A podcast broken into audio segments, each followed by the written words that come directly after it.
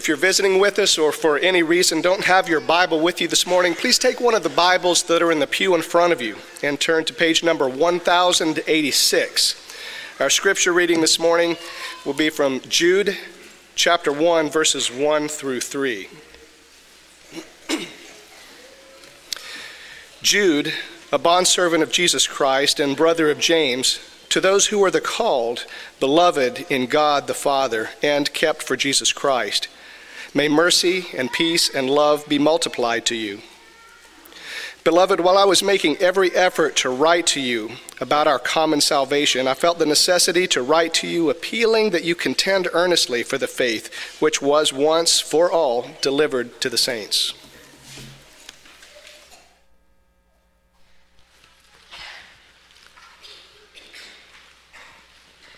Good morning. It is good to see each of you. If you're a guest again, we welcome you. It encourages us that you're here, and we hope we can be an encouragement to you. As a matter of fact, as guests or anyone who has recently, in the last several months, uh, become a part of the fellowship here, we would love to invite you to a newcomers luncheon that will take place after the second service this morning in the lower fellowship hall. So uh, please make your plans to join us there, and we would love to get to know you better and just show you some uh, good, warm hospitality. It is wonderful to think of the many opportunities that God gives us. We have a lot of ladies away on a ladies' retreat this morning, and we're thankful for them. We're thankful for the great retreat that we have heard that they have been having, and uh, we do pray that their morning is good and that they will be back safely. Also, we think at the end of this month, we think about Family Day. It'll be the last Sunday of the month. Now, note this this year, we will have morning worship and Bible class as usual, and immediately uh, after, well, even after Bible class, not too long after Bible class, we'll start serving lunch under the tent. So, any of you that come to first service, it might not be immediately after Bible class, but it'll be pretty soon after Bible class that lunch will begin to be served. And then, of course, it'll continue to be served after the second service. And then we'll come back in at about 1 o'clock uh, for a worship service, and that will be our, uh, take the place of our evening worship service. And then we, as family, a church family, God's family, uh, will have the opportunity to select various activities that we want to do together, and we want to encourage you as a family, physical family, to do these activities together too. Here's a list of what some of them uh, are, and there'll probably be a few more added because there's a lot of people in our family, and we need to make a lot of those available. But uh, there'll be some that'll play putt putt golf, and others board games and, and card games. Uh, some will go on a tour of Nashville with Tony, others will hike Burgess Falls others bowling, others kickball, some the Nashville Zoo, live music at Doug Williams Barn, fired up pottery. Uh, there probably will be a mobile escape game, and possibly the Nashville Sounds and the Roxy Theater. Now, as you can see, some of these uh, tickets have to be purchased in advance. You'll be paying your own way on those things, and so we'll have sign up sheets with information on it so you can see. Others of these will be free. Uh, some of them, because of limited number of spaces on uh, seats on the bus, uh, there will be a limited number on some of these. And so next Sunday morning, uh, they'll be first come, first serve. And so um, just get here early, look through there. And, uh, you know, as a church family, we worship a lot together, we study a lot together, we work a lot together, we go on a lot of campaigns together. And it'd be nice to just be able to spend some time enjoying each other's company and enjoying our physical family as well. And so we want to encourage you as a family to look at that list and see some things uh, or pick out one of those things that you'd like to do together as a family. It is exciting to think of the announcement that was made earlier by Hoyt Smith. Uh, we appreciate our elders, uh, the vision that they have, and others that are working along with those plans. And let's do continue to pray uh, for them and pray for ourselves as a church family uh, that if God allows time to stand, that the Mount Juliet congregation will be strong in the faith, topic this morning, that we'll be strong in the faith and that the, we will be a light not only here to this community, but around the world until the Lord comes again. Please be prayerful about that, and let's pray uh, that God's will will be done in our lives. Simon and Garfunkel had a song entitled The Boxer. It was a, a, power ballad, a rock ballad, and it was told primarily in the first person. And Paul Simon says that he wrote it because he was very discouraged and people were unfairly criticizing him and he wanted to quit the music business. At the very end of the ballad, he changes from first person to third person and he describes a scene of a boxer. And with this, we have the lyrics of the end of this song. And if you're trying to struggle remember this song, those of you that are older, you remember the chorus in this song is La La La. And he says that over and over, which that was never the plans. That was just a placeholder as he was writing the song. And everybody liked it so much, they asked him to keep it in there. And he always said he was embarrassed anytime he sung that because, because of that. But I want you to notice the persistence here as, as he's hanging on. And, and he says, In the clearing stands a boxer and a fighter by his trade, and he carries the reminders of every glove that laid him down or cut him till he cried out in his anger and his shame, I'm leaving, I'm leaving but the fighter still remains. Do you believe that there are some things worth fighting for? Do you believe that there are some things that it's worth taking some injury? It's worth taking some embarrassment. It's worth taking some shame. That there are some things that is literally worth putting your life on the line. I hope you believe that your faith and your family are worth fighting for. And when we look in Scripture, we see that ultimately, if we're doing family right, it's because our faith has formed our family.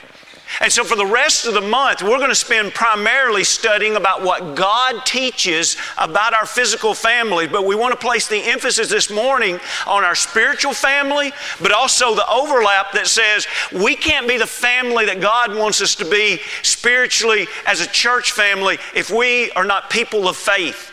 But that is the same from a physical family aspect also. We can't be the family God wants us to be unless we are people of faith.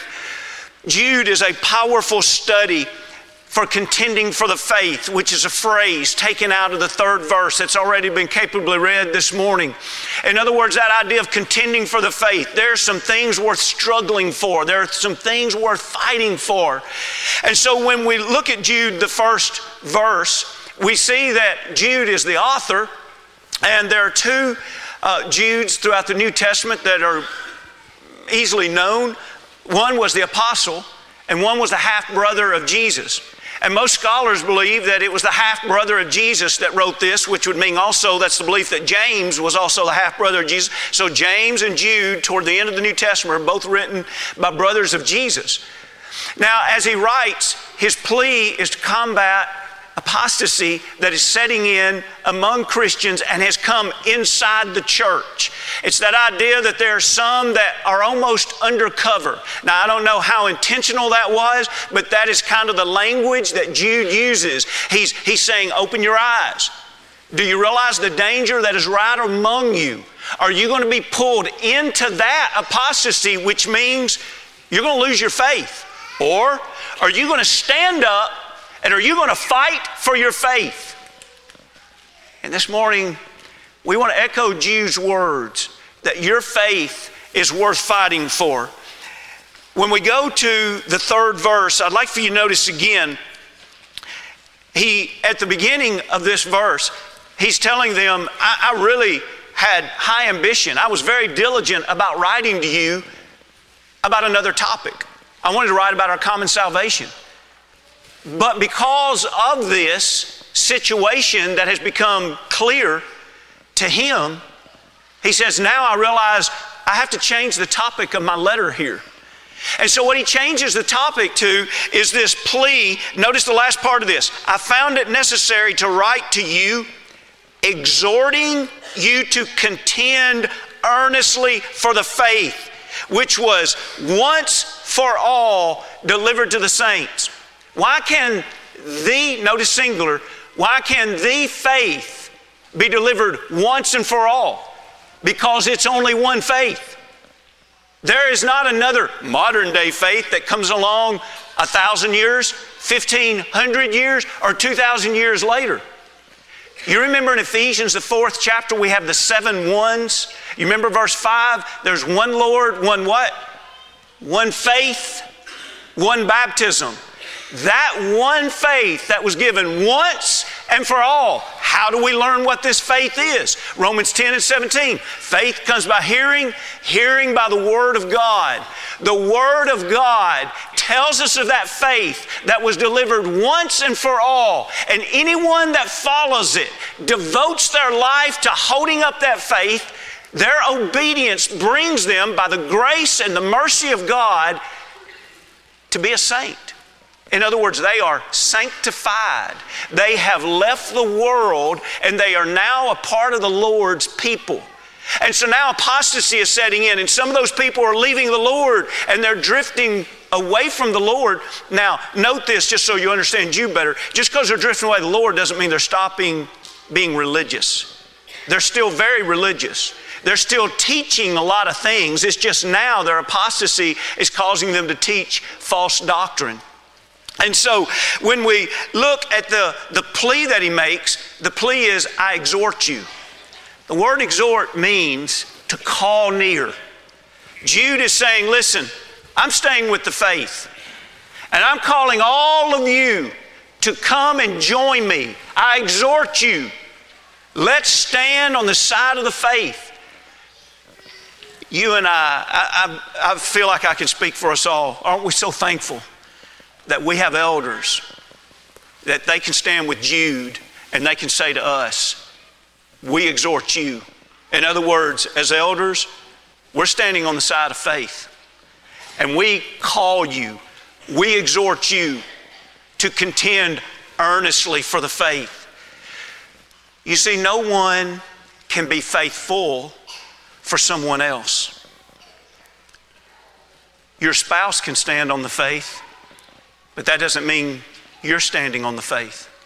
Your children can contend for the faith, but it doesn't mean you're contending earnestly for the faith. Your elders can contend for the faith and help the congregation be led in that direction, but it doesn't mean that we're doing this. And so, as physical families and as one person in that family, are you contending for the faith so that even your place in your family is shaped by God? Over the next few weeks, we'll talk about if your faith that, let's reverse that. If the faith that God gives to us shapes you as a woman, what kind of wife are you? What kind of mother are you? If, if, if the faith that God gives shapes you as a man, what kind of husband are you? What kind of father are you? What kind of child are you to your parents if God's faith, the faith that was offered once and for all, if it shapes a youth, what kind of child are they in relationship to their parents and their grandparents? We'll spend a lot of time over the next few weeks looking at various aspects of that. But now let's think about it from a congregational standpoint as we go back here. The exhortation is to contend earnestly. That idea to struggle, to, to stand up and to fight for that faith. Why? Notice verse 4. Verse 4 there were certain men who had crept in. In other words, there is an unawareness that has taken place. He's telling them, I don't know if you know that they have snuck in among you. Now, notice what they do. Long ago, who were marked out for this condemnation and then he describes them in the middle of verse 4 ungodly men. Ungodly is a word that Jude uses many times, probably if we were to do a word count, just based on proportionally for his short letter, he probably uses the word ungodly more than any other New Testament writer. He uses it six times in this little writing here. Like, for example, in the book of Romans, it's probably not in the book of Romans more than three times. Uh, so compared to a long book, and then you have this short writing. And so he's saying, Let me tell you about these men that have snuck in unaware. They're ungodly. But also, let me tell you what they're perverting. They're perverting grace. Look at the rest. Ungodly who turn the grace of God into lewdness. In other words, what they probably were doing were they were promoting sensual practices, probably fornication, adultery. They were promoting that and they were doing it in the name of religion. Sounds a lot like idolatry that oftentimes would be prevalent in cultures that would surround them. And then he's saying, Oh, but grace covers this. Now, the warning that comes to my mind on that is where Paul wrote in, in, in Romans, the sixth chapter, in verse 1 Shall we remain in sin that grace may abound? God forbid. And eh, now, if that wasn't enough, Notice the last description there in verse 4. What else did they do? They denied the only Lord God and our Lord Jesus Christ. According to Jesus, what does it take for us to become a follower of Him? Matthew 16 and 24. If any man will come after me, let him what? Deny himself, take up his cross and follow me. What were these men doing? These men were not denying themselves, they were acting on fleshly nature. They were practicing lewdness because that's our fleshly nature. They weren't denying self. What were they denying? They were denying Jesus. You talk about getting it completely opposite. They should have been denying self and following Jesus. Instead, they were indulging self and denying Jesus.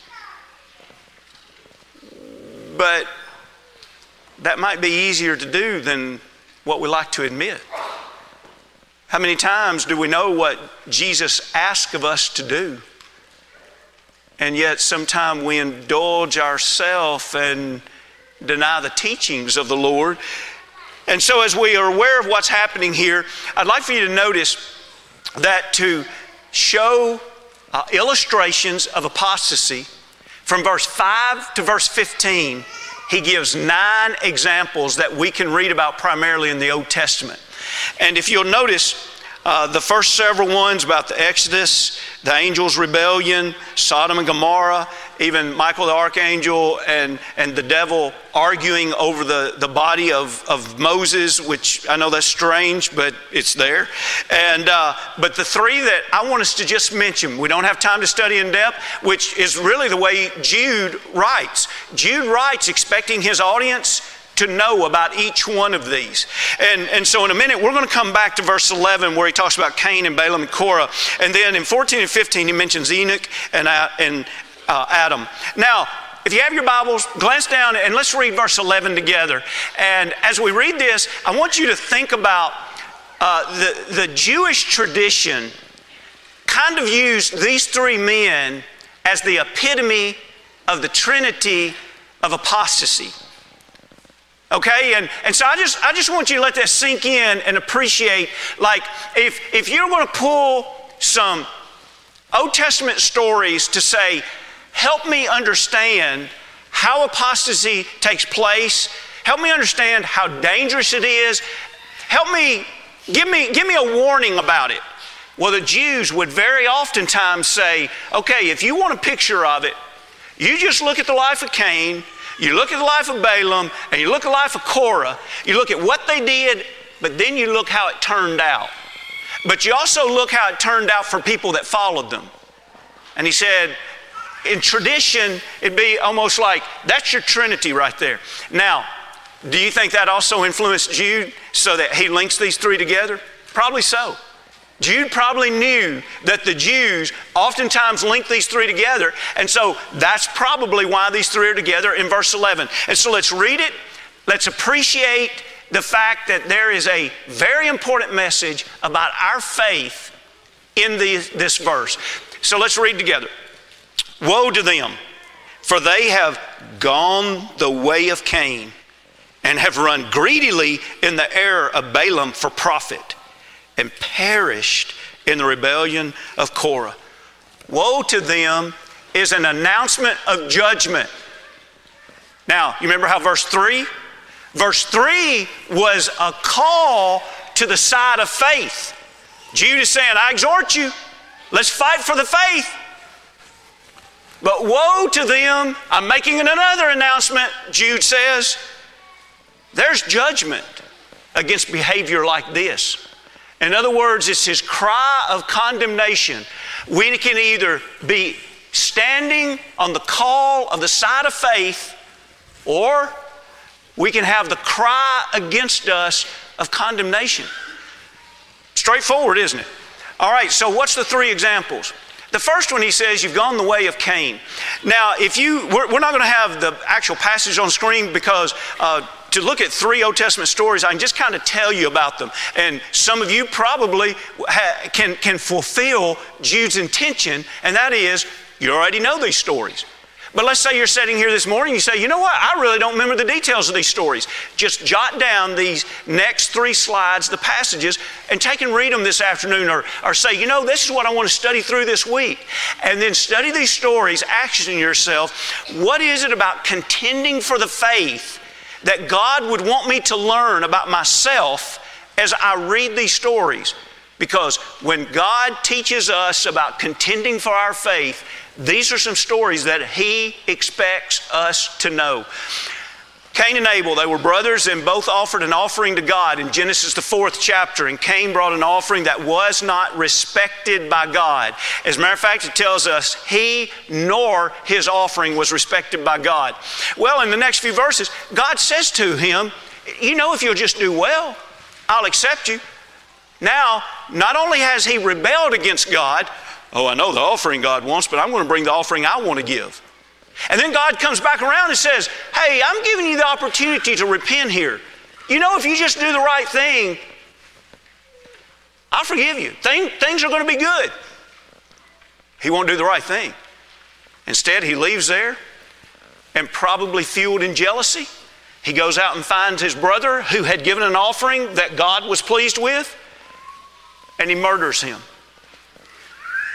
What do we see when it says the way of Cain? The way of Cain was very selfish. I'm not exactly concerned with what God wants. I'll bring the offering I want to bring. Well, Cain, you know that that's wrong, and I'd like to forgive you. Will you come back? No, I'm going to continue to rebel. What kind of arrogance does it take when God comes and speaks and you continue to rebel? Selfishness, rebellion, arrogance, and jealousy. Now, I'm going to go out and kill my brother. The way of Cain. Have you ever seen any selfish behavior?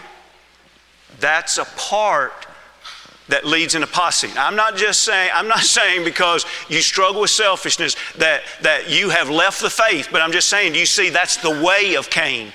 If you stay on that selfish way, that is how people end up leaving the faith.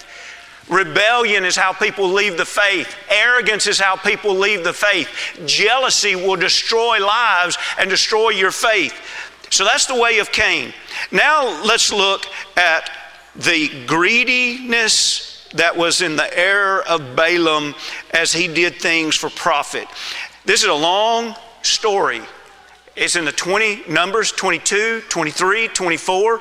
Really, to understand it, you also have to read 25. And then to get some insight that you really didn't get earlier, you have to drop back and read numbers 31. And then to get even clearer insight, you have to read Jude, and some writing that Peter gave.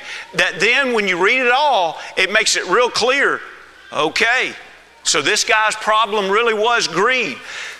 Balaam was one that spoke the oracles of God. The children of Israel had moved in near Moab and the Midianites. They knew, remember, we've been studying the marvels of God? They knew how powerful God was and that nations could be annihilated if they were an enemy of God. And so he got afraid. God's going to destroy us. And so he heard about this man that was an oracle of God, that he had the power to just speak, and he could speak blessings on an entire nation, or he could speak curses on an entire nation. And so you imagine the king says, Load up these treasures. You messengers, you go and you tell that man he can have all these gifts if he will just come and if he will speak curses against Israel so that we will survive. Well, at least you admire the fact that he made it real clear I can't speak anything except what God gives. But the large amounts of gifts became very appealing to him. And he continued to go along with with Balak. They'd go to one place and he'd prophesy, but he would still speak what God would say and he'd speak blessings. And he'd go to another place and another place. And then finally, what we learn by jumping over to Numbers, the 31st chapter, was when the Midianites went in, their women went in and committed adultery with the children of Israel. And you remember, God's punishment of that was to kill 24,000 men. That would be their soldiers. Let's just read Numbers, the 31st chapter, and let's read verse 16. Look, these women caused the children of Israel through what? The counsel of Balaam to trespass against the Lord in the incident of Peor, and there was a plague among the congregation of the Lord, and that plague took 24,000 lives. Where did that come from? In other words, he says, okay, I'm, uh, I'm not going to take your money and speak curses because God didn't tell me to give a curse. He told me to give a blessing to Israel. But then you know what happened somewhere along the way behind the scene? Somewhere along the way behind the scene, he said, hey, I tell you what, you know, if you'll just send your women in there and seduce those men, God's punishment for adultery is death. You can get a lot of the Israelites wiped out if you just send your women in. And so when God sent back the children of Israel to bring vengeance, remember we studied this a few Sunday nights ago? When He sent them to Midian to bring vengeance upon them, He also made sure that the death penalty was brought to Balaam also. I want you to imagine a greed it's so much so that you would sell your soul and your people's lives and souls. Hey, I tell you what, let the men commit adultery. God will slay them. They'll lose their soul and their life. How horrible did Balaam have to be? Why did he do it? Well, Jude makes it very clear. He did it for money. He wanted the riches that was going to be offered. All right, and then finally, look at the, the story of Korah. When we go back to the 16th chapter of, of Numbers, we see that they perished in the rebellion of Korah. Korah, along with a couple of other men, created an uprising that says, hey, you know, Moses and Aaron, the only reason you guys are in place is because you have exalted yourself. And we, they said there in, in number 16, every one of us, and that's exaggeration, wasn't it? Every one of us are holy people, and God is among us all, and you don't need to exalt yourself. And so God said through Moses, I tell you what, we're going to find out who's holy tomorrow.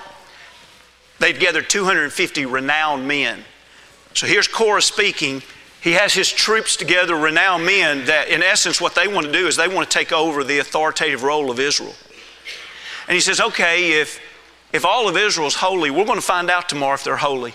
All of you men bring a censer and you're going to offer incense to God tomorrow. And we're going to bring censers and we're going to offer incense to God. And then tomorrow, God can reveal who's holy or not. Will they do that tomorrow? And God speaks out and he says, hey, Moses and Aaron and all you that, that follow the leadership of Moses and Aaron, I want you to separate yourself from these men so that you don't get consumed also. And so Moses speaks up and he says, Listen, if we have promoted ourselves by self will into leadership, in other words, our leadership is because God has placed us in leadership. We're only doing the will of God. But he says, if you believe that we have promoted ourselves into leadership, these 250 men being led by Korah, they will die of an old age of natural death.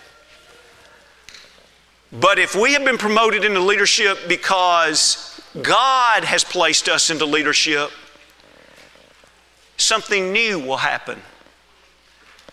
The earth is going to open up and they will be swallowed. And so, over the next few minutes, the earth opened up, and all of Korah and the 250 men and their families were all swallowed. And if you can imagine, the next day, the people still complained about that, and so God sent a plague that ended up killing about 14,700 more because they were complaining against the leadership that God had set in place. What do we see there? We see rebellion. Cain said, I want my way.